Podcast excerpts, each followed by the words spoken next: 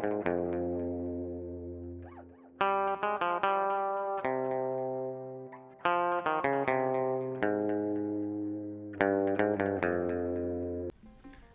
crisi finanziaria del 2008 col fallimento di Lehman Brothers e di altri importanti istituti finanziari, spesso poi salvati soltanto grazie all'intervento pubblico.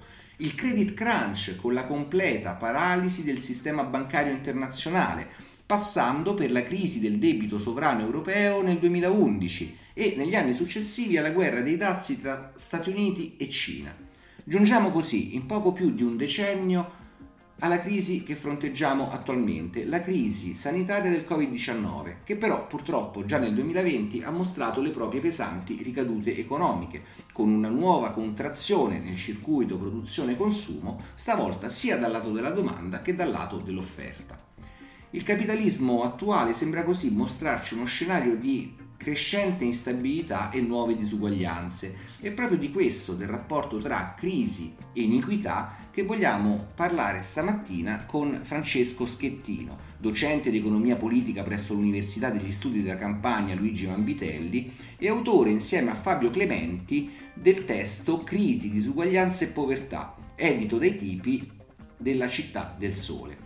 Francesco è anche cofondatore e speaker del podcast radiofonico Radio Quarantena che vi invitiamo ad ascoltare e che è un podcast amico di Guerriglia Radio che spesso ospita i nostri contenuti e questo è un motivo aggiuntivo per cui ci fa piacere stamattina poter dialogare con lui.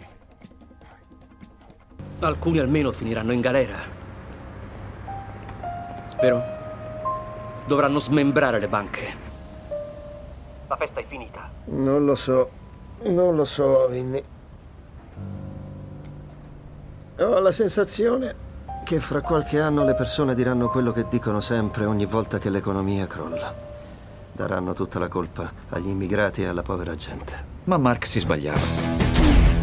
Negli anni successivi centinaia di banchieri e dirigenti di agenzie di rating sono finiti in galera. La SEC fu completamente ristrutturata e il congresso non poté fare altro che smembrare le grandi banche, regolamentare il settore ipotecario e dei derivati.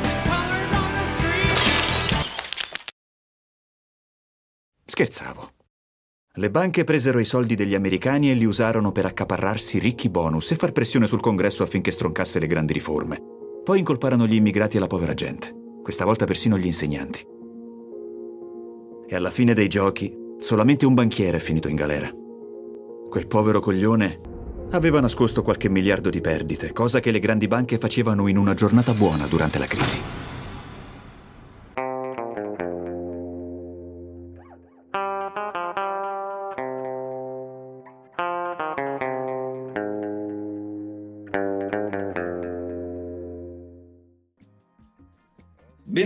Su Guerriglia Radio, collettivo indipendente su piattaforma digitale. Ciao Francesco, buongiorno, è un piacere averti qui.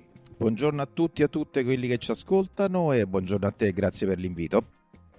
Allora Francesco, eh, come abbiamo accennato nell'introduzione, già prima del Covid, usciamo da un decennio di crisi ravvicinate, senza soluzione di continuità quasi, soprattutto per quei paesi come in Italia dove non c'è mai stata tra l'una e l'altra una vera e propria ripresa alla fine del tunnel, invece dell'agognata luce, ci siamo trovati insomma nella, nella situazione attuale, quindi con la crisi sanitaria del Covid-19.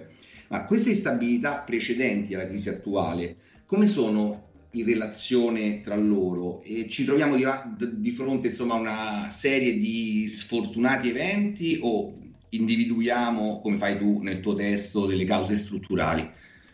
Eh beh, il discorso è molto ampio, ovviamente in questa intervista cercheremo un po' di eh, decriptare quali sono gli aspetti più importanti di quello che è un fenomeno connaturato e spiegheremo perché al capitalismo che è quello della crisi, perché effettivamente noi che abbiamo qualche anno di più, eh, soprattutto ce lo siamo detti poco fa prima della, dell'intervista con Daniele, siamo più o meno coetanei, ricordano dei periodi non così negativi, non così legati intimamente alla crisi, crisi che vuol dire disoccupazione, crisi che vuol dire chiusura di fabbriche, chiusura di posti di lavoro, contrazione dei diritti sindacali e dei lavoratori ovviamente, eh, precarizzazione del mercato del lavoro. Però ormai siamo nel 2021 Ecco, io che faccio il lavoro di docente universitario ho, ho tra i miei studenti molti che sono nati e hanno sempre parlato, sentito parlare, perdonatemi, di crisi, cioè la loro vita effettivamente è legata intimamente a questo concetto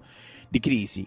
Quindi ecco, uh, se noi la vogliamo vedere un pochino con un'ampiezza temporale maggiore, potremmo anche individuare la crisi come un momento più o meno lungo. Se invece... Che contraddice un pochino la...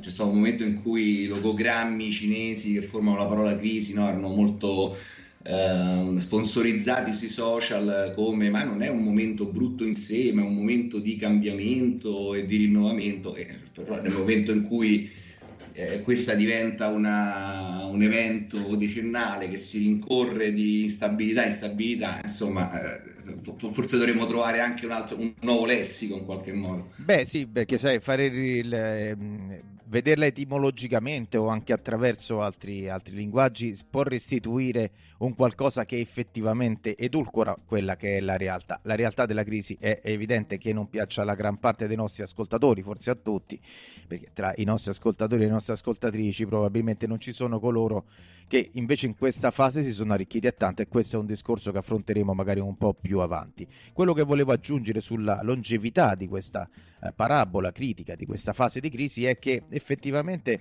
tu hai parlato in maniera corretta di una uh, lunghezza almeno ventennale, facevi riferimento a Brothers durante l'introduzione, quindi alla crisi molto pesante, a quell'inceppamento spaventoso del 2007-2008, però è molto importante ricordare come quella, quell'episodio ecco, sia stato appunto un qualcosa che non è nato dal nulla. Ecco, anche su questo la narrazione dell'ideologia dominante degli economisti liberisti ci hanno sempre parlato di un'economia finanziaria come se fosse stato qualcosa di esterno al normale incedere di un'economia buona, normale, reale. Ecco, vengono utilizzati molti termini. Io ricordo eh, gli ascoltatori e le ascoltatrici, soprattutto a beneficio di chi è più giovane, che immediatamente dopo il, eh, l'esplosione, il fallimento a catena di tanti istituti bancari, di tante imprese, soprattutto negli Stati Uniti, eh, coloro che insomma, hanno cambiato e stanno sempre comunque ai posti di vertice, soprattutto nella stampa eh, sia televisiva che su carta e ormai anche su internet, ecco, cercavano ogni giorno dei capri espiatori.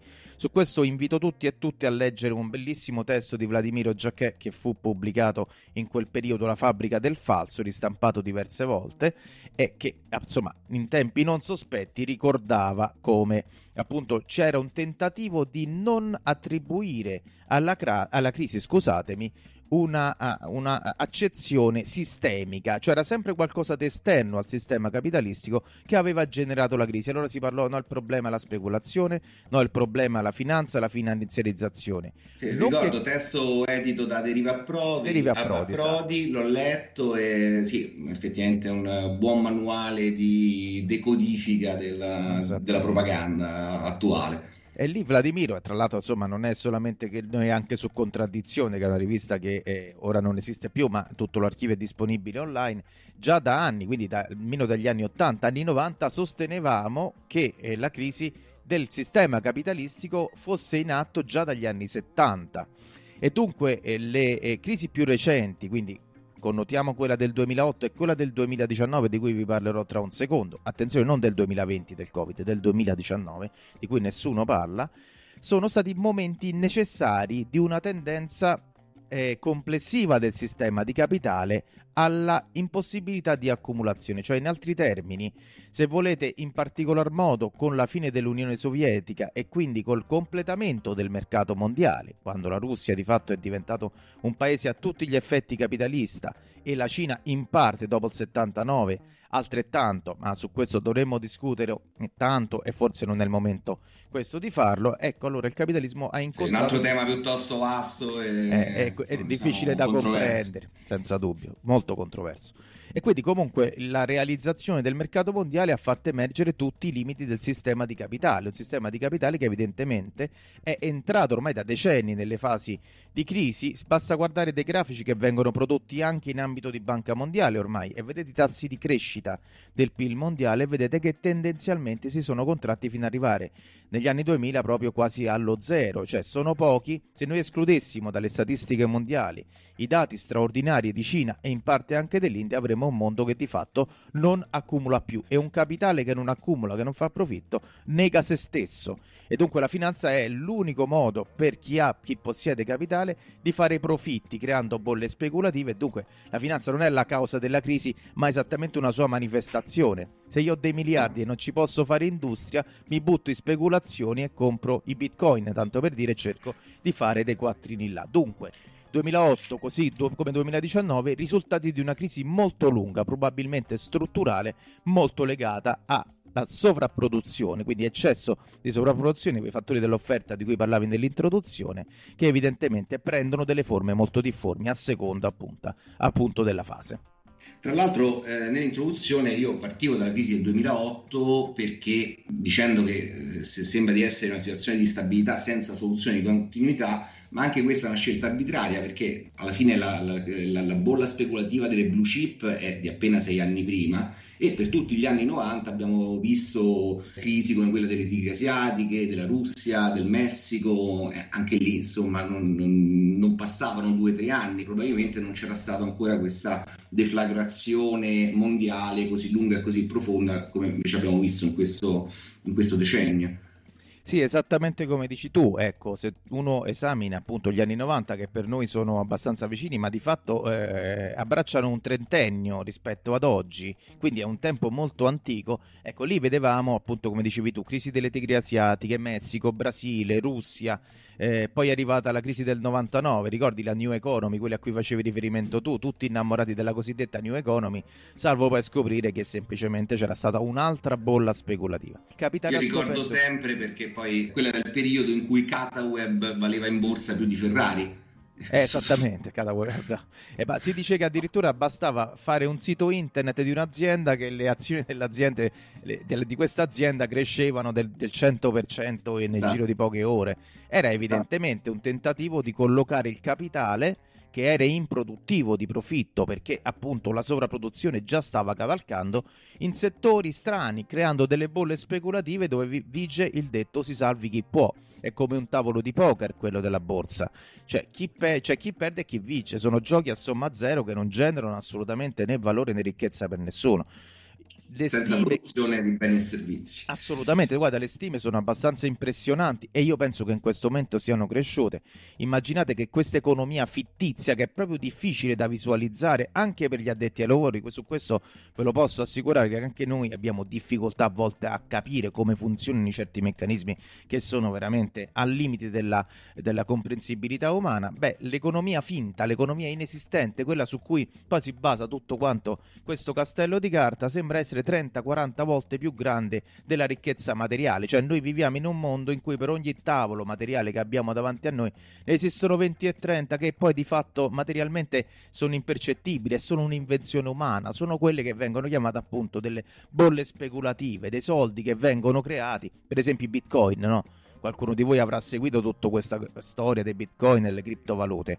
Cioè, stanno assumendo dei valori evidentemente che non corrispondono poi alla realtà. Perché? Perché si scommette sempre a rialzo, ma arriverà un giorno in cui scoppia tutto e qualcuno perderà quei miliardi che pensa di avere, ma che di fatto non ha, sono solo sulla carta, e si ritornerà a dei valori più prossimi a una corrispondenza, se poi pure sulle criptovalute di questo si possa parlare, con la realtà. Per cui ancora una volta è importante vedere come la discrepanza che esiste tra economia reale e cosiddetta economia fittizia sia proprio la manifestazione di una crisi reale. Infatti nel 2019, di, finisco di dire quella cosa che ho lasciato un po' appesa qualche minuto fa, eh, il 2019 chiudeva in maniera molto molto pericolosa e questo lo diceva il Fondo Monetario Internazionale, quindi non un'accolita di comunisti in qualche circolo che ormai non esiste manco più diceva che il 2020 poteva essere uno degli anni più pericolosi per l'economia mondiale, quindi ben prima che si scovasse appunto la pericolosità del Covid e della pandemia poi.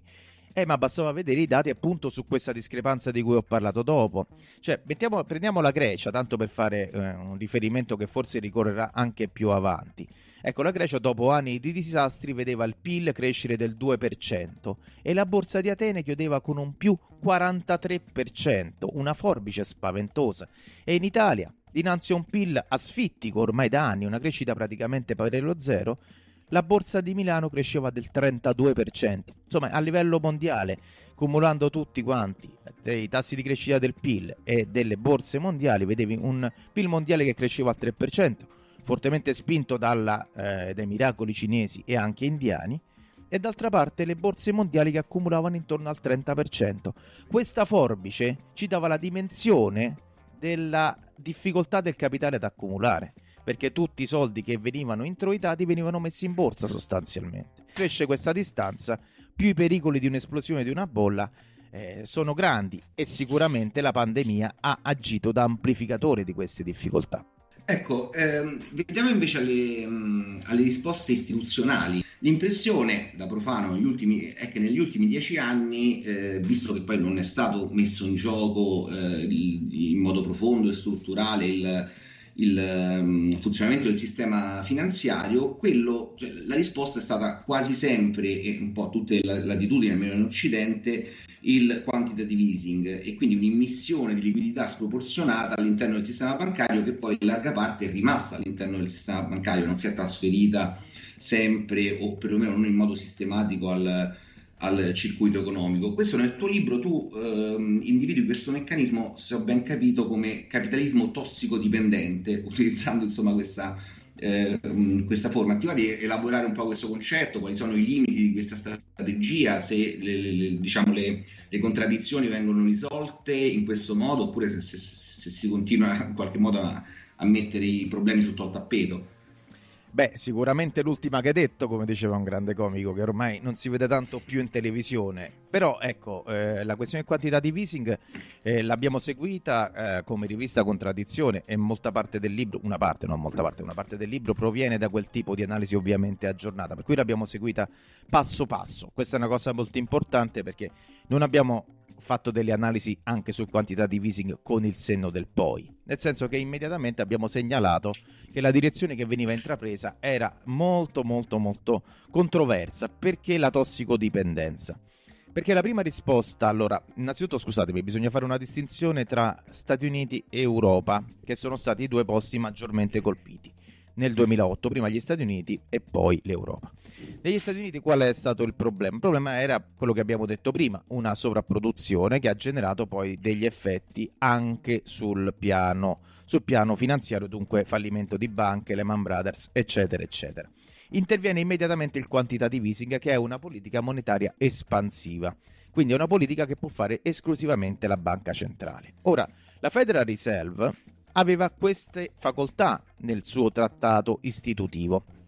Cioè, quella che viene chiamata la politica monetaria poteva avere, diciamo, delle mani libere. Cioè, in altri termini, la banca centrale poteva stampare denari per poi elargirli sia istituzioni pubbliche che istituzioni private. Perdonatemi se non sono preciso, ma cerco di darvi un'idea, in maniera che appunto vediamo la differenza invece con l'ambito europeo in cui la BCE non poteva effettuare lo stesso discorso, cioè in altri termini non poteva comprare i titoli di Stato direttamente dalle mani degli Stati membri per trattato istitutivo e quindi sostanzialmente l'unica po- cosa che poteva fare era iniettare liquidità nel sistema comprando sul mercato libero, chiamiamolo così che viene chiamato mercato secondario, i titoli che esistevano. Secondo la uh, vulgata, eh, e dunque, e quindi l'istituzione mh, hm, del, della Banca Centrale Europea, la Banca Centrale appunto doveva essere completamente distinta dal governo perché nel passato le banche centrali che davano soldi di fatto al governo erano quelle che creavano poi sia debito che inflazione. Per cui si parlò negli anni 80, negli anni 90 a livello mondiale proprio dell'importanza e della necessità di un cosiddetto divorzio dalle banche centrali dal governo. E in Europa ci siamo cascati un po' con tutte le scarpe. In qualche maniera ci siamo legati le mani. Per questo il primo quantitative easing non avviene in ambito europeo, ma in ambito statunitense. Questi soldi però, come dicevi tu, che sono tantissimi. Adesso cercherò di evitare di dare dei numeri proprio per rendere l'intervista più, più, semplice. Poi sul libro trovate tutti i numeri e sicuramente avete tempo per comprenderli, per ragionarci in, man- in maniera più approfondita. Però si tratta di una quantità di soldi che è stata messa complessivamente nell'economia e parliamo più o meno di una sorta di PIL degli Stati Uniti, quindi 40 mila miliardi di euro, qualcosa del genere, qualcosa in più probabilmente Insomma, stiamo parlando di cifre straordinariamente grandi. Liquidità significano soldi che vengono prestati agli operatori. Perché parlavo della tossicodipendenza? Perché questi quantitative easing, cioè queste iniezioni di liquidità che servivano sulla carta per eliminare, secondo appunto la visione liberare, il problema che era proprio il credit crunch, quello che hai detto tu nell'intervista, ossia una mancanza di liquidità, invece in realtà si scopre essere tutt'altro, perché questi soldi, nella loro grandissima parte, si parla dell'80-90%, immediatamente, quindi già a partire dal 2009-2010, finivano nella stessa speculazione no? Che di cui abbiamo parlato un secondo fa. Quindi i soggetti privati ricevevano i soldi, e poi capiremo quali soggetti privati, per riversarli poi nel settore dell'economia fittizia. E quindi già ai tempi di Obama si cominciarono a, eh, cominciarono ad emergere delle perplessità. Il problema è che poi il sistema divenne dipendente da questa iniezione di liquidità, perché non ne poteva più fare a meno, era l'unica maniera con cui riusciva ad andare avanti e per cui creava da una parte sempre più cosiddetti titoli spazzatura e titoli tossici, da cui appunto capitalismo tossico dipendente, dall'altro come un tossico dipendente il sistema necessitava di iniezioni di liquidità sempre di più perché non riusciva più ad accumulare quindi questi soldi freschi che arrivavano per nulla andavano nelle tasche di coloro che richiedevano mutui, per nulla andavano, o in minima parte andavano nelle tasche di coloro che chiedevano prestiti per il consumo, per acquistare televisori o no. Ci sono degli studi che dimostrano appunto che solamente tra il 10 e il 15% di questa montagna di denari è finita poi effettivamente nelle nostre tasche, anche in ambito europeo ma andavano nelle tasche degli stessi capitalisti che invece di investirli per fare industrie, così come avrebbe voluto la teoria, finivano nuovamente in titoli speculativi, alimentando quelle stesse bolle speculative che erano deflagrate proprio nel 2008. Quindi era un sistema che si stava sempre di più avvitando e questo è stato denunciato anche nel 2019. Quel rapporto che ho citato prima del Fondo Monetario Internazionale di fatto rappresentava questo. C'è anche un bellissimo servizio che è stato mandato in onda da Rai News 24 a cura di Luca Caballo eh, ed è disponibile sul sito di Rai News 24 ora il titolo purtroppo lo ignoro, mi dovete perdonare, che mostra proprio come già a fine 2019 tutti gli operatori avevano capito che dopo 11 anni di iniezioni di liquidità, di quantità di easing a livello europeo, statunitense, giapponese, eccetera, c'era una quantità di soldi e di titoli tossici in giro che l'esplosione della bolla speculativa nel 2020 era data per scontata.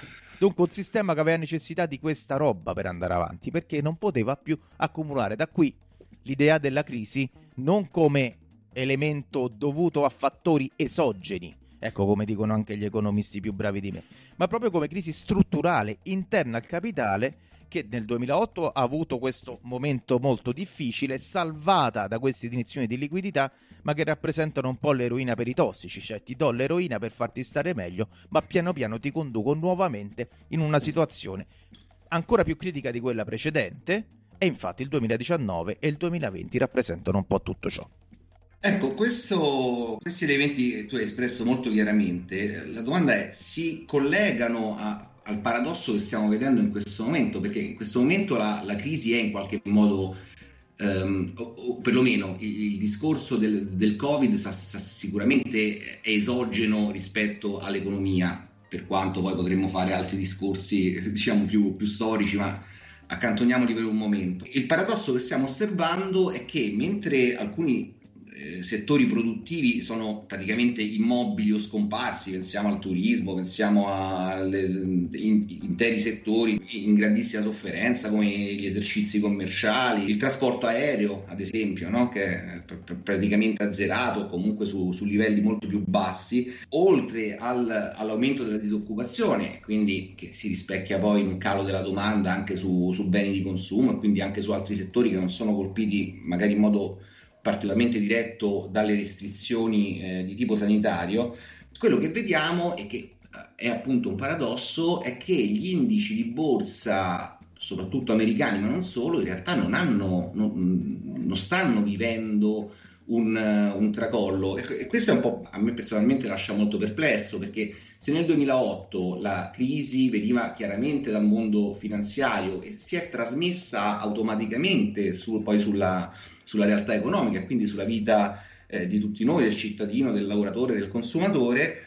In questo caso, in cui sono stati in qualche modo il, l'economia reale inceppata dalla, dall'avvento non prevedibile della, della pandemia le, gli indici azionari non, sembrano, non sembrano risentirne, è un po' come se la cinghia di trasmissione tra economia finanziaria e economia reale viaggiasse in una direzione soltanto. È una mia mancata percezione questa o, o si guarda, collega a quello che dicevi? Guarda, mh, mm, a maggio o aprile, ma neanche mi ricordo, forse era metà aprile addirittura.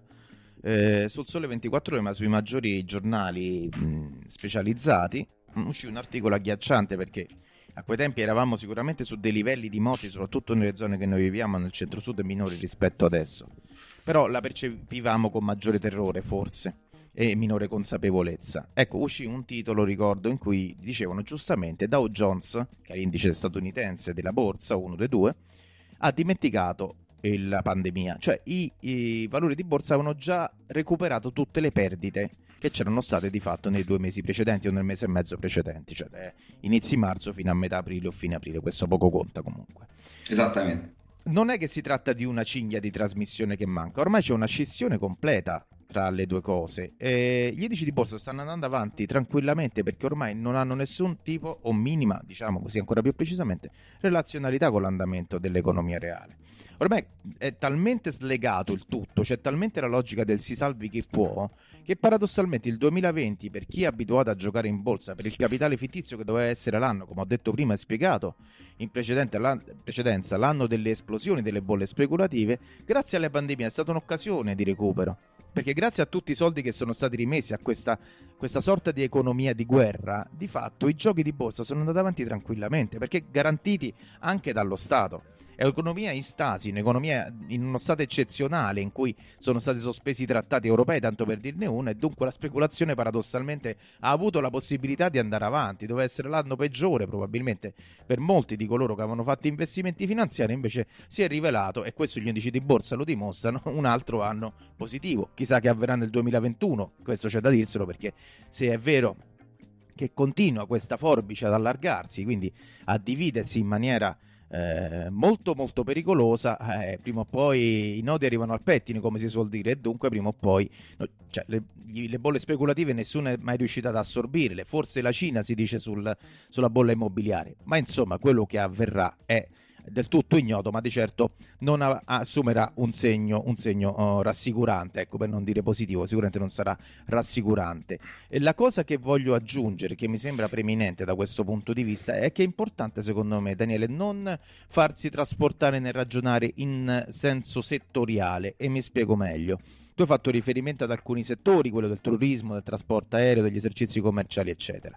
Ed è giusto da un certo punto di vista, però partiamo da un altro presupposto, guardiamo i numeri, perché quelli appunto ho promesso di non essere pesante, però cercherò di dare de- almeno degli ordini di grandezze per renderci conto di cosa stiamo parlando, no? Allora, siamo, oh, oh, i dati del 2020 ormai sono stati prodotti e abbiamo un mondo, si è contratto del 3% circa. Siamo più o meno su dei livelli di PIL, quindi di, di ricchezza reale prodotta a livello mondiale non troppo dissimili da quello di inizi anni 2000 insomma, molti di noi c'erano già, non ricordo gli inizi anni 2000 come gli anni peggiori della nostra vita, tanto no. per dire una roba del genere. Quindi diciamo la ricchezza prodotta non è stata poca, in ambito italiano pure, ecco, non è che siamo molto lontani da quel livello di PIL. Se noi guardiamo a livello settoriale sembra che siamo tutti sulla stessa barca o comunque dipende dal settore dove stiamo, ma probabilmente non è così, perché se poi uno va a vedere, questa è una statistica disponibile, e sul sito dell'Istat in ambito italiano e tutti i, diciamo, i maggiori istituti statistici internazionali e delle diverse nazioni presentano questo dato. La quota di PIL che poi è stata data al capitale e ai lavoratori, ti rendi conto che ogni volta che c'è qualche crisi la uh, quota, come se fosse una torta, la parte di torta che viene presa dai lavoratori è sempre più bassa è sempre più piccola. Quindi sostanzialmente si può dire che se è vero che a livello complessivo la torta non è che cambi più di tanto, una riduzione del 3% dovrebbe essere nell'ordine delle cose e se non è così un problema ce lo dovremmo cominciare a, a porre. Non stiamo parlando del meno 20%, ma del meno 3% e si parla di tragedia a livello economico. Ebbene, se è così, vediamo chi poi si prende questa parte di torta preponderante, anche se diminuita di un pezzettino piccolo piccolo, quasi rilevante, parliamo del 3%. In altri termini, quello che si vede non è che c'è una suddivisione settoriale diciamo che sicuramente c'è, ma quello che è preponderante concettualmente vedere è che ad ogni crisi c'è una riduzione della parte della torta che viene presa dai lavoratori. In altri termini, la crisi che viene proposta come essere crisi di capitale agisce immediatamente su lavoratori dipendenti, partite IVA, eh, piccoli, piccolissimi imprenditori, negozianti. Quindi conviene da questo punto di vista leggere gli effetti delle crisi non già dal punto di vista settoriale, ma da quello che è più coerente con l'economia e che si faceva fino a qualche anno fa, cioè di classe. In altri termini, chi percepisce profitti ha degli interessi completamente diversi rispetto a chi percepisce i salari. Vanno naturalmente in direzioni diverse e questo la statistica ce lo certifica. E dunque, quando sarà pronto nel 2001 eh, penso nei prossimi mesi, anche questa possibilità di vedere come il 2020 ha redistribuito il prodotto interno, vedrete che i lavoratori che appunto hanno visto ridursi i servizi perché mm, rendiamoci conto che tutte le casse integrazioni pagate non è che vengono pagate da, da, da, un, da, un, ente superiore ma dalle nostre tasse. Quindi evidentemente o ingrandendo il debito o riducendo i servizi immediatamente quindi questo è scontato, stesso discorso per le nuove politiche, tra cui Next Generation EU, di cui tutti parlano e tutti stanno con la bava alla bocca, insomma, per accapararsi qualche spiccio. Per cui è evidente che questo determini una redistribuzione di classe. Per ora quello che sappiamo è che da quello che abbiamo visto negli ultimi 20 anni, la quota che hanno preso i lavoratori durante e dopo le crisi è stata sempre via via decrescente e questo fa la differenza perché mh, qualche giorno fa proprio in radio, Radio Quarantena che tu hai citato prima, mh, eh, ricordavo un'intervista che ha fatto Jacopo Fo relativamente ad Alcatraz, tra l'altro il posto in cui e te ci siamo conosciuti un po' di anni fa. Sì, sì. Ecco, e lui diceva sì, vabbè, eh, è vero che siamo in crisi, tutto quello che volete, però i ristori che ci hanno dato sono stati tanti. Cioè 35.000 euro, poi prestiti a fondo perduto, cioè garantiti dallo Stato. Questi prestiti garantiti dallo Stato, che vuol dire? Vuol dire che se coloro che hanno preso a prestito questi soldi, non, che vanno tra l'altro a debito nostro, al debito dello Stato italiano, non li restituiscono, siamo noi, io e te Daniele, che gli dobbiamo restituire. Eh? Quindi insomma non è che stiamo parlando di cose che contano poco. Ecco, diciamo complessivamente io non mi posso lamentare, nel senso che è evidente che il volume di affari si contrae, però i ristori ci sono stati. Magari qualche difficoltà in più avrò a spiegare a mio figlio o a tuo figlio, ai tuoi figli Daniele, fra vent'anni quando si troveranno a, a, dover pagare tutto ciò che noi stiamo prendendo in prestito oggi sotto, sotto forma di Next Generation EU e, di, e gli dovrò spiegare perché le scuole non ci sono più e a quel punto dovremmo dire che forse per ripagare i debiti fatti durante la quarantena, proprio per garantire ristori a tutto quello che è il capitale, che piange molto miseria, ma che poi di fatto trova sempre il modo di, di, di esistere e di resistere, ecco, verrà pagato magari non immediatamente, ma nel futuro dalla classe lavoratrice. E questo purtroppo è un dato di fatto inconfutabile, per cui l'invito è sempre quello di leggere l'economia dal punto di vista di classe, perché è quella che scientificamente maggiormente restituisce un quadro più adeguato e più uh, coerente con quella che è la realtà economica. E probabilmente non è un caso che l'instabilità politica che stiamo vivendo adesso con la crisi di governo venga proprio eh, da un lato a ridosso dell'elargizione dei fondi europei e dall'altro de- de- del- della data fatidica di marzo in cui bisognerà rinnovare o interrompere il blocco dei licenziamenti. E quindi queste sono due eh, fasi decisionali molto importanti e vediamo che anche politicamente sta uh, insomma, scoppiando la, la, conflittualità e un momento di stabilità. Noi entriamo in questo, in questo poi argomento specifico di questa crisi di governo perché forse dovremmo fare una, una puntata a parte. E quindi sei entrato in un altro tema cardine del, del tuo testo, no? del, del tuo testo tuo e di Clementi e cioè quello delle, delle disuguaglianze, chiaramente è eh, appunto come hai spiegato il rapporto di causa-effetto rispetto alle, mh, alle instabilità economiche e quindi alle, alle, crisi che questa fase del, del capitalismo ci sta, ci sta, facendo vedere ormai da un tempo eh, piuttosto lungo. Eh, disuguaglianze che hai già risposto in larga parte vengono pagate durante la crisi ehm, attraverso diciamo, la ridistribuzione di, di, di, fette, di, queste fette della torta che va restringendosi a causa de- della crisi e quote di reddito che poi non vengono recuperate dai, dai lavoratori nella fase di ripresa economica che intercorre tra una, tra una, crisi e l'altra, ma anzi torna una, una new norm in cui la condizione dei, dei, dei, lavoratori è peggiorata o per un aumento di debito o per eh, qualche riforma eh, dal lato del lavoro o per meccanismi ormai quasi autom- automatizzati di deflazione salariale. E qui si apre tutto un dibattito sulle disuguaglianze eh, che tu metti benissimo in, uh, in, in luce nel, nel, nel, tuo libro e un dibattito che però poi trova sempre risposta da parte del, diciamo del, de, della voce liberale e liberista dall'altra parte. Adesso faccio l'avvocato del diavolo. Si, si vanno a uh, portare degli elementi diciamo, contro questa tesi riguardo come siano diminuite dagli anni 90 le fasce di estrema povertà uh, nel mondo. Ad esempio, guardando insomma, i dati aggregati a livello molto alto globale di indici come il Gini o il FAIL e questa però mi sembra di capire leggendo il tuo testo è una macro lettura che non tiene conto né dei fattori regionali epocali, come dicevi prima, l'ascesa della Cina e dell'India, né del sostanziale incremento della povertà non appena si alzano di poco le, le soglie che determinano il, cosa intendiamo per, per povertà, che poi chiaramente è a elementi relativi da eh, nazione a nazione e anche chiaramente nel, nel, contesto e elementi che spesso non sono soltanto eh, legati strettamente eh, al reddito ma a, a, tutta una serie di fattori che sono anche più ampi e riguardano appunto la qualità della vita ad esempio posso guadagnare quanto l'altro anno ma se la scuola di, di mio figlio quest'anno cade a pezzi eh, io insomma sono in qualche modo più povero Beh, direi.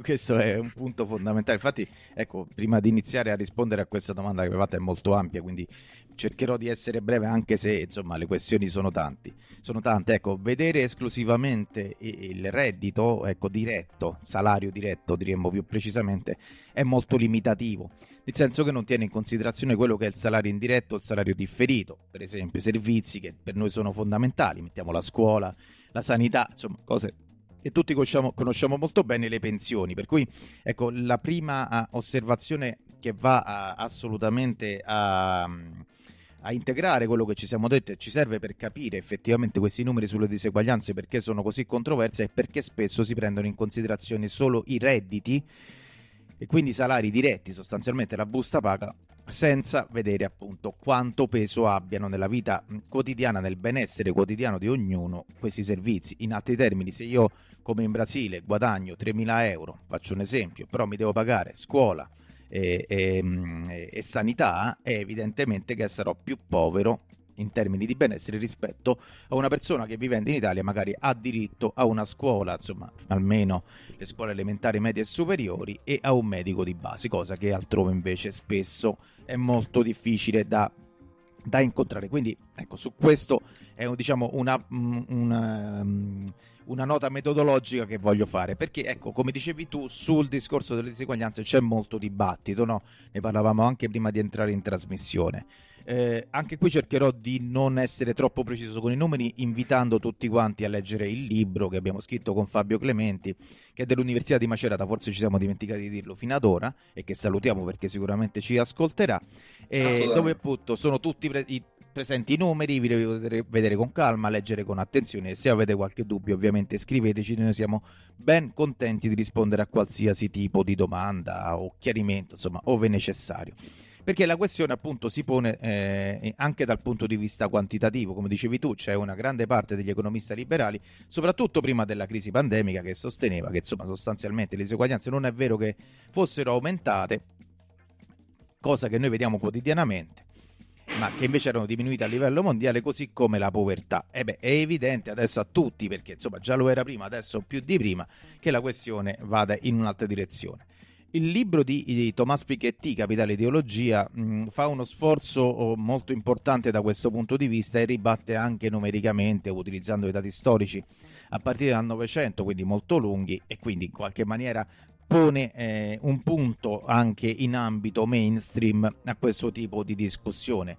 Noi quello che abbiamo aggiunto nel libro, e secondo me è sostanziale e non è appunto compreso all'interno del discorso di Piketty, riguarda proprio la cinghia di trasmissione. Cioè, perché crisi e diseguaglianza vanno eh, in una direzione eh, simile. E cioè quando c'è crisi, quando aumenta, aumentano le fasi di crisi, aumenta la diseguaglianza. Perché, e questo è un, è un discorso molto molto profondo e molto interessante, quali sono i, i legami che esistono tra i due fenomeni?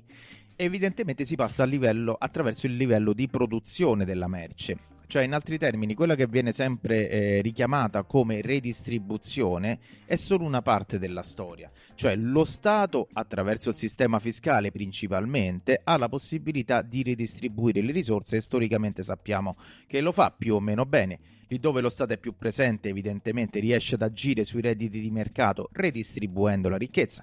Per esempio, quella della tassazione progressiva è uno degli esempi proprio scolastici che vengono utilizzati un esempio di scuola, mentre... Tant'è che viene messa continuamente in discussione. E tra l'altro, come se non bastasse il livello di diseguaglianza. Abbiamo proprio bisogno di una bella flat tax. Esattamente, la flat tax andrebbe completamente nel discorso opposto, così come falliva in parte, perché esatto, come tutte le tasse indirette come tutte le tasse dall'altro canto. Esattamente. Quindi diciamo questo è quello che noi vediamo spesso, però ecco quello che noi cerchiamo di, eh, di, di, di far notare nel testo e che anche nella domanda che mi hai fatto Daniele di fatto è importante, è, è, diciamo hai messo in rilievo, è che è, è, mm, la crisi determina ristrutturazioni. Cioè, in altri termini, ogni volta che cerchiamo di uscire dalla crisi, perché ricordiamo è sempre tendenziale la crisi, non è mai drastica, cioè ha delle fasi molto lunghe, ma poi ci sono delle piccole riprese a cui seguono delle riduzioni sempre più basse e sempre progressive. La storia che ci siamo raccontati di fatto fino ad ora è un po' questo. Usciamo fuori dalle crisi sempre con un mercato del lavoro più precario. Fateci caso, no? Dal 97 in poi, dal, legge 3 o legge Biaggi, eccetera, eccetera, ogni crisi ad ogni crisi segue non un miglioramento delle condizioni dei lavoratori, ma un, sempre un peggioramento. Perché? Perché nelle fasi di crisi quello che viene meno è il profitto, ma il profitto da dove proviene ha una radice evidentemente sociale, nasce dal plus valore, ossia dallo sfruttamento dei lavoratori. E dunque, per avere una crescita di questo plus valore che poi si traduce in profitto, non devi fare altro che peggiorare le condizioni dei lavoratori. Quello che dicevamo prima lo si vede da tante prospettive, come per esempio la quota del PIL che va ai lavoratori si riduce, non vuol dire nient'altro che questo. Lì dove si riduce la quota che va ai lavoratori viene presa appunto da coloro che pagano i lavoratori, dai percettori di profitto, dai proprietari, dai capitalisti, chiamateli come volete, sono sempre gli stessi. Per cui l'elemento che strutturalmente, badate bene, prima dell'intervento dello Stato, ma proprio nella sua struttura, genera naturalmente diseguaglianze, è proprio la produzione di merci attraverso il rapporto di classe, cioè l'esistenza stessa del lavoro salariato, così come era anche nel caso dello schiavismo e della servitù della gleba, quindi in tutti i i ehm, eh, modi di produzione. Modi di produzione, ecco esattamente, proprio esattamente questa è la parola che, che, volevo dire. Dei sistemi di classe basati sulle classi, inevitabilmente è sullo sfruttamento che si basa la ricchezza dei proprietari. E quindi le diseguaglianze sono insite all'interno dei sistemi di classe, per cui le diseguaglianze non sono solo ed esclusivamente un risultato di alcune politiche. Sarebbe molto miope vederla da questo punto di vista, da questo punto di vista, ma sono presupposte all'interno di un sistema di capitale, cioè un sistema che vede contrapporsi dal punto di vista logico e anche ovviamente nelle lotte quotidiane la classe dei proprietari, chi, pro- chi, è proprietario delle aziende, chi è capitalista, con chi vende invece esclusivamente la propria forza lavoro. Dunque è, è, è chiaro che nelle fasi di crisi queste diseguaglianze crescano è chiaro che nelle fasi di crisi chi ci rimetta sono i poveri. Se noi riprendiamo quello che vi ho detto prima, calcolando appunto che la riduzione della torta, vediamo sempre questa metafora per ricordarci di che si tratta del PIL, anche se è piena di imprecisioni, si è ridotta solo del 3%, cioè veramente una parte minima. E che vediamo? Disoccupati.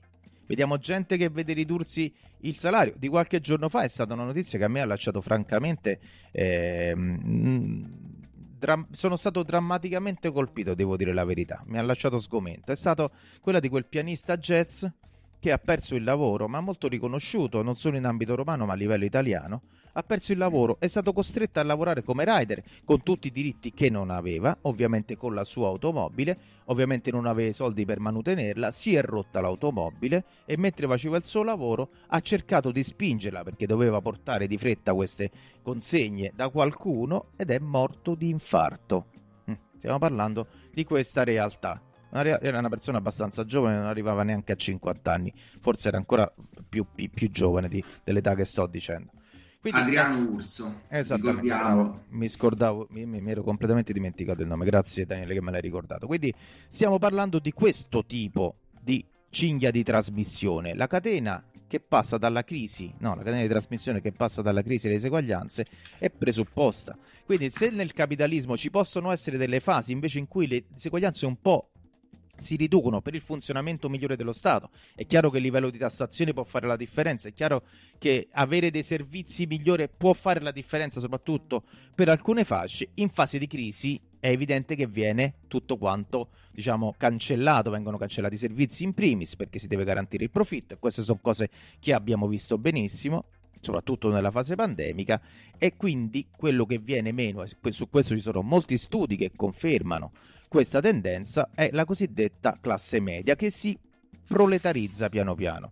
Anche questo è un esatto risultato di questa tendenza che evidentemente ha un'azione molto pesante sulle diseguaglianze. Allora tu ti trovi un mondo che vede delle diseguaglianze che crescono, una polarizzazione di classe crescente che è ancora un termine un concetto più preciso due poli, po- un polo della cosiddetta elite del mondo, anche sul testo utilizziamo questa terminologia che forse non è esattamente precisa ma rappresenta bene quello che viviamo, che si distanzia sempre di più da una massa di proletarizzati, anche coloro che erano classe media, pensi gli impiegati, i lavoratori anche dell'università, i ricercatori universitari, questione che conosco molto da vicino, si trovano a vivere delle condizioni molto prossime ai commerciali, piccolissime imprese che stanno esattamente, chiudendo. Esattamente, tutta questa massa di gente che piano piano si proletarizza e si crea un vuoto nel mezzo. Ecco, questo è quello che sta succedendo, questo è quello che vediamo, questo è quello che conosciamo tutti benissimo. Poi non riesco mai a capire bene come le persone che vedono questi fenomeni, cioè mettiamo ne- nella città che viviamo, i quartieri che una volta erano della classe media, si vedono realtà che prima erano invisibili. Ecco, nonostante questa chiara visione delle cose, poi molti di noi danno credito a coloro che dicono non è vero, le diseguaglianze si sono ridotte. Ecco, come sia possibile che nonostante una percezione evidentemente che va nel senso che ho appena descritto, eh, le stesse persone poi diano credito a questi soggetti che dicono facciamo la flat tax, ecco che evidentemente gli toglie i soldi dalle tasche per darle all'elite, rimane un grande mistero, ma sappiamo bene che l'ideologia del capitale lavora e ha lavorato tanto e lavora ancora oggi nel profondo delle menti delle persone con tutti i mezzi che purtroppo conosciamo fin troppo e non riusciamo mai a combattere adeguatamente. Tra l'altro anche dal punto di vista poi sociologico in qualche forma e politico c'è sempre stata una storicamente una certa difficoltà della sinistra ad intercettare la se vogliamo giusta rabbia della classe media che tende a proletarizzarsi e questo è vero da sempre, figuriamoci a maggior ragione oggi che la sinistra non riesce neppure più a intercettare il consenso o addirittura il voto dei lavoratori, figuriamoci no? quali spinte poi possono portare questa classe media che ha eh, ampie fasce eh, che vivono una nuova rabbia sociale verso poi altri lidi che insomma abbiamo visto generare comunque una spinta propulsiva per una destra che non sempre ci piace, mettiamola così. Ma direi che ci piace molto poco sempre. Ecco. Però, però ecco, il discorso del legame tra queste tendenze e il ciclo, il ciclo politico elettorale, utilizzo un termine molto, molto abusato che effettivamente questo neanche mi piace assai. Però diciamo i compiti della sinistra, ecco, diciamo così, la sinistra antagonista, antisistema. E beh, insomma, abbiamo molte cose da farci perdonare, questo non c'è ombra di dubbio, abbiamo perso molta credibilità abbiamo perduto dei riferimenti scientifici e questo secondo me è un, una cosa fondamentale, abbiamo abbandonato il marxismo no? eh, a favore di nuovismi di qualsiasi tipo, abbiamo abbracciato idee molto prossime a quelle liberali in ambito economico come il keynesismo. Ricordiamo Keynes, e questo lo potete leggere sull'introduzione che ha fatto nel 1933 eh, scusate, 1936 all'edizione eh, tedesca, guardate ce l'ho qua davanti, se riesco a prendere al volo ve la leggo, insomma lui eh, eh, nell'introduzione appunto al suo libro più noto, La teoria generale dell'occupazione dell'interesse della moneta. E, insomma, quando fa l'introduzione alla Germania, dopo c'era Hitler, ovviamente dice che le sue teorie potevano essere applicate molto meglio all'interno di un regime di quel tipo che all'interno di un regime liberale. Ecco, non possiamo dire che Keynes era un filo nazista, ma insomma, sicuramente non gli andava contro, visto che gli ha fatto una svilinata di un certo livello, augurandosi che Hitler potesse, potesse prendere in considerazione le sue teorie. Lord Keynes, non a caso, facente parte di una eh, classe diversa dalla nostra che evidentemente rimaneva in quell'ambito del capitale poiché lui non ha mai e poi mai messo in discussione alcunché del sistema di capitale addirittura augurandosi di cancellare parole sue Marx dal socialismo moderno. Quindi aveva anche un progetto ben chiaro e lo diceva esplicitamente. Ora perché la sinistra poi abbia finito per innamorarsi anche di questi personaggi rimane un mistero, ma comunque ecco, noi paghiamo tutto ciò perché poi quando ai lavoratori non riusciamo più a parlare in ambito generale e la destra ovviamente vive sull'ignoranza, no? Insomma, quello che dicevo prima, come è possibile logicamente immaginare che un proletario, una persona precaria che perde il lavoro possa votare per Salvini, cioè colui che vuole la flat tax? Che non vuole la patrimoniale o com'è possibile che nelle menti di, di, di questi diseredati del mondo, proletari, proletarizzati, disoccupati, possano aver paura della patrimoniale quando non hanno proprio niente da, da spendere o da, o, da, o da, dichiarare rimane un mistero grandissimo. Sicuramente abbiamo detto già prima che l'ideologia lavora a dei piani molto profondi dell'essere delle menti umane, ci riesce evidentemente in maniera eh, egregia perché raggiunge dei risultati forse manco sperati da loro e d'altra parte noi siamo in un vuoto uh, scientifico, ideologico molto grande, abbiamo paura di riferirci a quello che ci ha fondato, al socialismo scientifico, agli esperimenti rivoluzionari, per cui ogni volta finiamo per andare in un angolo molto, molto, difficile da comprendere per noi, immaginate per chi neanche ci conosce. A questa, a questa tua critica molto aspra a Keynes, che diciamo condivido in, in, buona parte, ma eh, forse non del tutto, però aggiungerei un, un ulteriore elemento di, di, di, paradosso, che Keynes, che insomma, come hai detto tu, non era certo un bolscevico, anzi,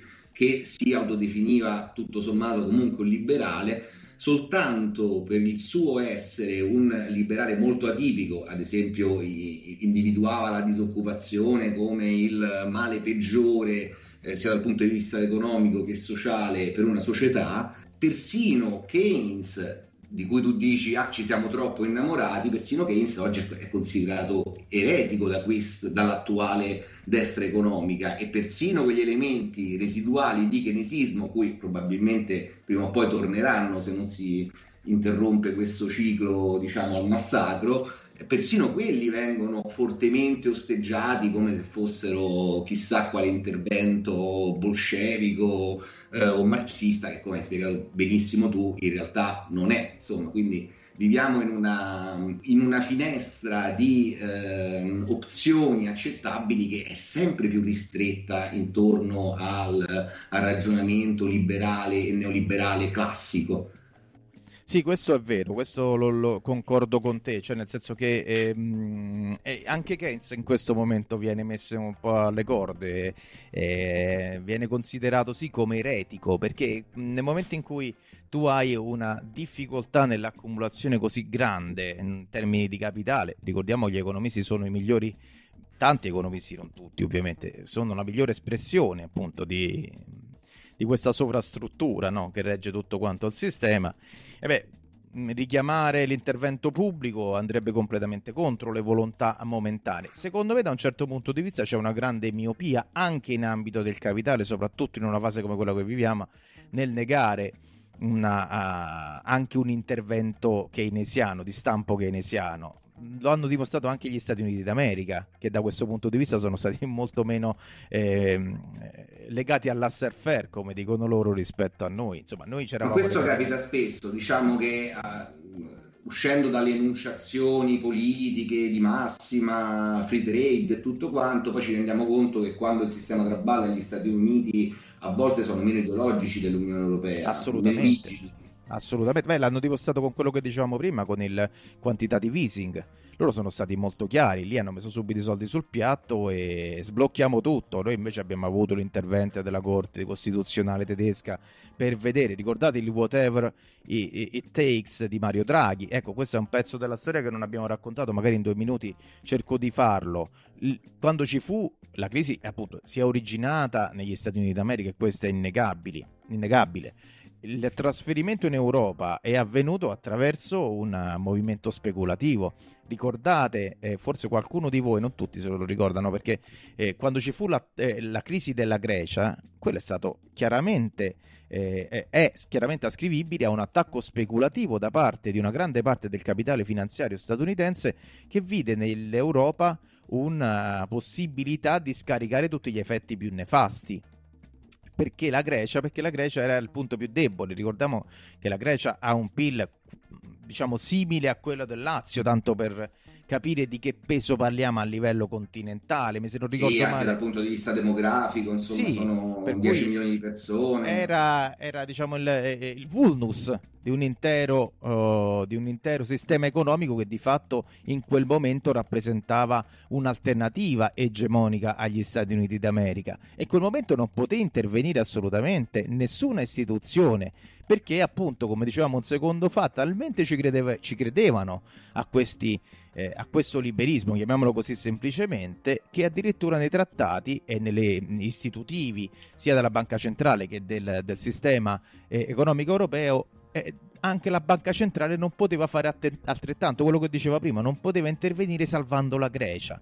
E dunque c'è stato tutto un periodo in cui abbiamo pagato, ricordate la crisi cosiddetta, la crisi dello spread, tutti i debiti, insomma tutto quello che già conosciamo e che è inutile sto, che sto a ripetere qui, è stato determinato da questo, da una impossibilità appunto della stessa Europa di intervenire lì dove necessario. E poi ci fu Draghi che appunto disse difenderemo con qualsiasi arma l'euro e allora da quel momento diciamo il flusso speculativo cominciò, cominciò un po' a ridursi grazie appunto anche a, a, alle armi cosiddette bazooka non so se ricordate che furono messe in campo proprio dalla Banca Centrale Europea. Fu, fu accusata dagli, dagli, osservatori più attenti di gravissimo ritardo in quel caso la BCE eh ma in... sì è necessariamente fu ritardo dovuto ai paletti che erano stati messi a livello normativo, ma tu immagina che secondo alcuni lui ha violato, insomma la Banca Centrale Europea ha violato eh, ehm, quelle che erano le norme istitutive, però in quel momento c'era poco da fare, per cui almeno furono aggirate le,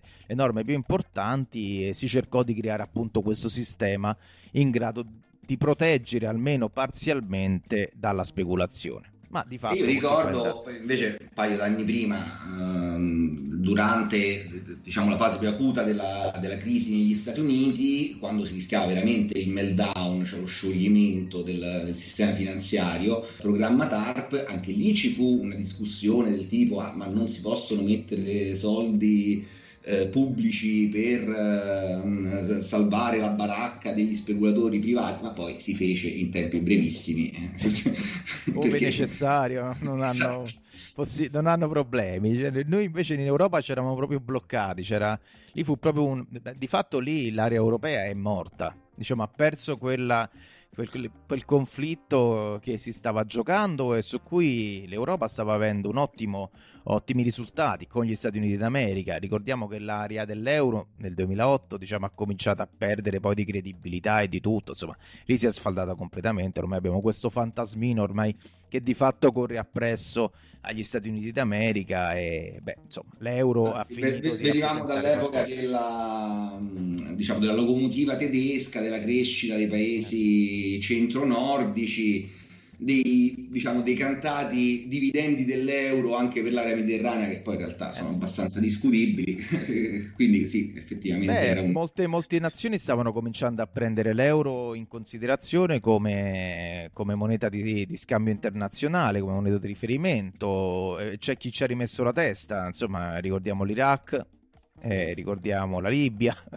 Insomma lì dove voleva il dollaro sembrava essere sostituito dall'euro, poi sono arrivati gli aerei americani che hanno fatto il resto, insomma, per cui la, il conflitto valutario eh, era molto forte nel 2008, di fatto 2008-2011, diciamo così, l'attacco speculativo eh, del capitale finanziario statunitense ai danni dell'Europa ha messo fine a, questa, a questo tentativo di riprendere l'egemonia. Ora è, come tu dicevi nell'introduzione, il discorso egemonico a livello mondiale si sta spostando sempre più verso l'Asia e anche lì, ecco, parlando di Cina, che ovviamente come abbiamo premesso è una questione molto ampia, la questione dell'intervento dello Stato anche se la Cina è uno Stato molto particolare, riemerge con tutta la sua forza. Ecco, non dimentichiamo mai che mentre noi siamo qui a, con mascherine, coprifuochi, colori delle regioni, morti che non finiscono più, a Wuhan, insomma... Fanno i concerti. Si fa, eh, e festeggiano pure il Capodanno, ecco, alla faccia del, del virus cinese come lo chiamavamo qualche, anno, qualche mese fa, ormai quasi qualche anno esatto. fa.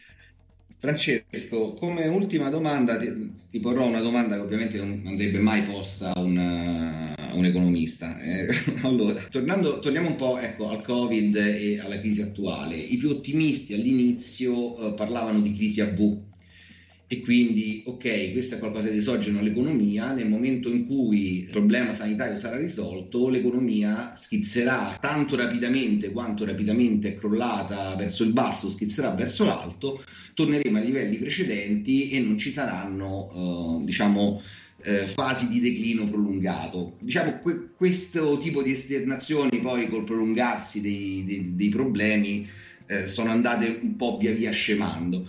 E quello che ci stai dicendo tu è qualcosa di ancora più, mm, eh, più negativo in questa fase, cioè che già nel 2019, quando, quando il Covid neppure esisteva, perché è un problema che, che è poi deflagrato nel, nel 2020, c'erano già tutte quelle tensioni, quelle contraddizioni nel sistema economico e finanziario internazionale che preludevano di per sé a una grande crisi. Quello che ti voglio chiedere, in qualche modo in senso pre- previsionale, ma per carità, eh, diciamo, sviluppalo come vuoi, è proprio questo, che, che, cosa ti aspetti? A parte che c'è un problema col Covid che appunto essendo esogeno è legato a dinamiche che le, non possono essere risolte materialmente dalla BCE, no? quindi ai vaccini, alla capacità del virus di mutare, eccetera. Quindi non, non sappiamo quando finirà e quindi eh, anche gli operatori non hanno, ecco, così come i governi, eh, hanno un problema di fiducia eh, e le imprese hanno un problema di fiducia perché non, una,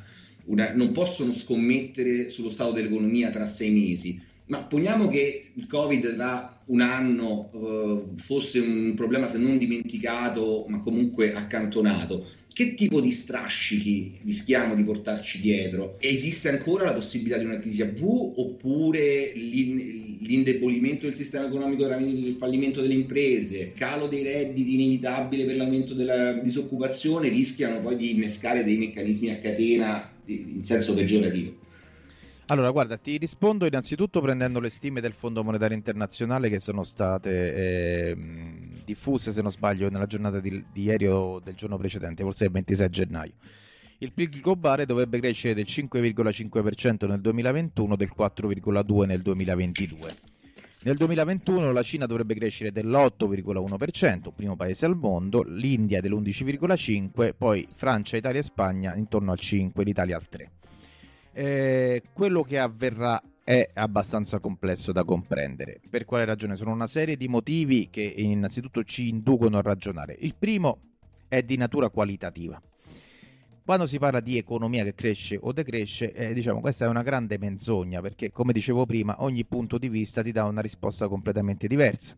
Perché se è vero, come ho detto un po' prima, che il PIL quest'anno, 2020, si è ridotto sì, ma di poco, se è vero che tanti ci hanno perso tanto, qualcuno ci ha guadagnato altrettanto. Insomma, è abbastanza semplice. Nella metafora della torta l'abbiamo capito. Lì dove qualcuno ci ha perso tanto, ha mangiato di meno, questo qualcosa di meno è andato nella pancia di qualcun altro.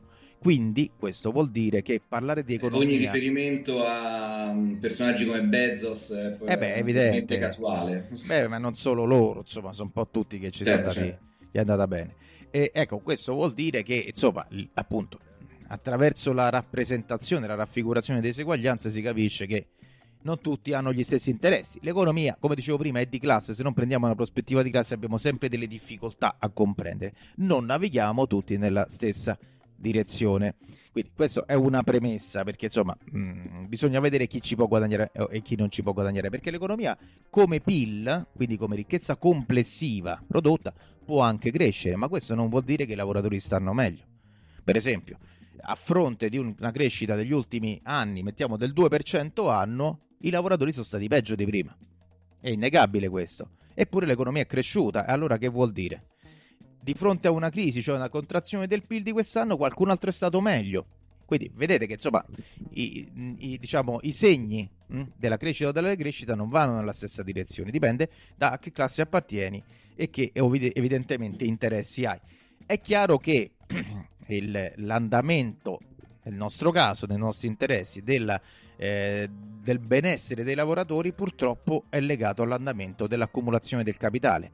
Cioè in un sistema di capitale, se il capitale non accumula, se il capitalismo non cresce, i lavoratori non migliorano sicuramente mm, il proprio reddito. Poi può capitare pure che il PIL cresce e i lavoratori ci perdono, come abbiamo dimostrato prima. Ma se non avviene la prima condizione, la seconda è esclusa. Quindi questo lo dobbiamo capire che purtroppo il salario è dipendente dall'andamento del profitto. Esatto, la crescita generale come condizione necessaria, ma, necessaria, non, ma non sufficiente anche esatto, all'avanzamento esatto. delle condizioni di vita dei lavoratori e dei cittadini. Assolutamente, assolutamente. Questa è, la prima cosa. Questa è la prima cosa che è fondamentale da capire perché uno si illude, ah ma l'economia crescerà del 3%, facciamo i sacrifici facciamo morire 500 persone al giorno per questi 5% di crescita. Non ce lo dimentichiamo mai, eh? Cioè, qui questo paese rimane aperto, la gente crepa mh? Mm, per far sì che ci sia questa ripresina. Ecco, questo è il costo delle vite, è questo quanto valgono le nostre persone che muoiono tutti i giorni. Non ce lo dimentichiamo mai. Il blocco non viene fatto per questa ripresina, per garantire tutto questo. Poi facciamoci conti su quanto ne vale la pena o quanto non ne vale la pena. E a chi vanno questi sono, soldi? Sono convinto poi che nei prossimi anni, quando tutto questo sarà alle spalle, eh, sarà interessante fare degli studi di comparazione costi-benefici, anche di tipo economico, ma non solo, eh, su quanto convenga chiudere a metà rispetto, a, uh, rispetto per esempio ad avere un approccio magari drastico per un periodo breve di tempo, però poi poter ricominciare insomma, ad avere una un, prima ancora che l'aspetto economico, una socialità normale, insomma, eh sì, no? a cominciare dai nostri figli a scuola, voglio dire. Che non è roba di poco, insomma, ha esatto. dei costi spaventosi una roba del genere. Per cui le previsioni su quello che avverrà sono molto complesse, appunto. Quello che ci aspettiamo, quello che mi sento di poter dire, è che tutto dipenderà molto dall'andamento della Cina, che fortunatamente sta andando bene. Perché dico questo? Perché ormai rappresenta la domanda eh, pagante più importante del mondo gli Stati Uniti tentennano, l'Europa è in una fase molto di stasi, per cui se non c'è una domanda pagante in Cina e una produzione in Cina, probabilmente ci lamentiamo un po' tutti, prima tra tutti i lavoratori. Per cui i segnali che arrivano dalla Cina, ammesso e non concesso che siano buoni e non ho motivo per di dubitare, un 8,1% nel 2021 ci racconta di un'economia che ancora te- si terrà in piedi. Ricordiamolo, l'unico paese eh, governato dal Partito Comunista, l'unico grande paese governato dal Partito Comunista ha salvato il capitalismo negli ultimi vent'anni. Ecco, su questo pure dovremmo farci qualche domanda. Per cui le previsioni non possono essere sicuramente precise. Io non, non, tendo a dare dei giudizi deterministi, un po' come fa il Fondo Monetario Internazionale, ma abbiamo dei ruoli abbastanza distinti. Quello certo. che penso è che ciò che è avvenuto nel 2019, cioè la tendenza alla crisi che non si è mai interrotta, anzi forse si è aggravata più del previsto, ha avuto paradossalmente per certi versi una esplosione degli effetti soprattutto sulla classe dominata nell'anno corrente, giustificando da una parte un aumento dell'indebitamento e dall'altro in futuro delle ristrutturazioni sul mercato del lavoro. Per cui bisognerà vedere un po' come si collocheranno questi due elementi, cioè fin quanto il capitale riuscirà ad avere una coercizione maggiore all'interno del mercato del lavoro. Cioè, fin quanto il capitale riuscirà a sfruttare di più i lavoratori, è un po' tutto là. Cioè, ricordiamoci che, ah, come dicevamo prima, ad ogni crisi grande segue una ristrutturazione molto pesante del mercato del lavoro, soprattutto lì dove non ci sono né dei partiti né dei sindacati che prendono gli interessi dei lavoratori e noi da questo punto di vista siamo sguarniti. Per cui una ripresa in termini di accumulazione del capitale potrebbe esserci nei prossimi anni perché ricordiamoci la crisi, è, la crisi è sempre tendenziale, ma dipenderà dalla capacità della politica e della classe dominante fare delle riforme sul mercato del lavoro che permettano al capitale di sfruttare meglio i lavoratori. Questo vuol dire che appunto potrebbe verificarsi quello che ho detto prima ed è la cosa più probabile, un aumento del PIL a fronte di una riduzione della massa salariale massa, massa salariale, perdonami, corrisposta soprattutto alle fasce meno specializzate dei lavoratori e al contempo un continuo eh, una continua riduzione e peggioramento dei servizi come scuola, sanità e tutto ciò che è la spesa pubblica, perché, ripeto, al di là dei numeri che continuano a dare The Next Generation EU, io ricordo a tutti che secondo le stime del Ministero, quindi non le ho fatte io, eh, noi partiamo dal 2020 con un P- 2019 con un rapporto debito-PIL al 135%, che nel 2035 dovrebbe ritornare a essere nuovamente il 135%. Ricordiamo che nel 2019 il 135% era considerato essere un dato insostenibile di debito, quindi ci indebiteremo di più e gli anni che verranno dopo, anche a fronte di un PIL, probabilmente per la classe dei lavoratori, soprattutto quelli più poveri, questo va sottolineato ogni volta, saranno probabilmente degli anni che non ricorderemo con molto favore. Altri ci guadagneranno senza dubbio. La produzione che sicuramente si incrementerà sarà quella di articoli farlocchi su rider felici che abbandonano posizioni di prestigio per eh, massacrarsi pedalando 12 eh, ore al giorno per salari da fame, no? che però ci vengono venduti ultimamente come grande opportunità della gig economy per la classe lavoratrice. Francesco, eh, io ti ringrazio per eh, questa tua, per questa tua diciamo, esposizione insomma, della, eh, di, di, questo testo e, mm, e insomma, per la tua disponibilità nei, nei nostri confronti a dialogare con noi. È stato veramente un, uh, un, grande, un grande, piacere. Eh, ricordiamo il titolo del libro, Crisi, disuguaglianze e povertà, Francesco Schettino e Fabio Clementi, edito da La Città del Sole. Io ringrazio voi Daniele, ovviamente è stato sempre, sempre molto molto utile fare questo tipo di discussione anche con degli interlocutori preparati come te. Insomma, mi hai fatto tante domande molto inerenti al testo e per questo ti, ti ringrazio perché mi hai permesso anche di espandere un po' il ragionamento eh, dai paletti i, i, attorno a cui purtroppo spesso mi trovo a discutere. Per cui ringrazio tutti gli ascoltatori e le ascoltatrici. L'invito è sempre quello di scrivermi, mandarmi richieste se qualcosa non è chiaro. Io sono sempre a disposizione, così come il mio coautore Fabio Clementi che prendo l'occasione di salutare nuovamente. Eh, la prossima volta inviteremo anche lui e magari affronteremo qualche altro tema oppure diciamo la, la fase evolutiva di, del tema trattato oggi. Grazie ancora. Grazie a voi, un abbraccio a tutti e a tutte. Ciao, ciao. Ciao. È tutta questione di soldi, ragazzo. Il resto è conversazione. È il libero mercato. E tu ne fai parte. Sì, hai quell'istinto del killer. Resta in zona, bello. Ne ho ancora da insegnarti.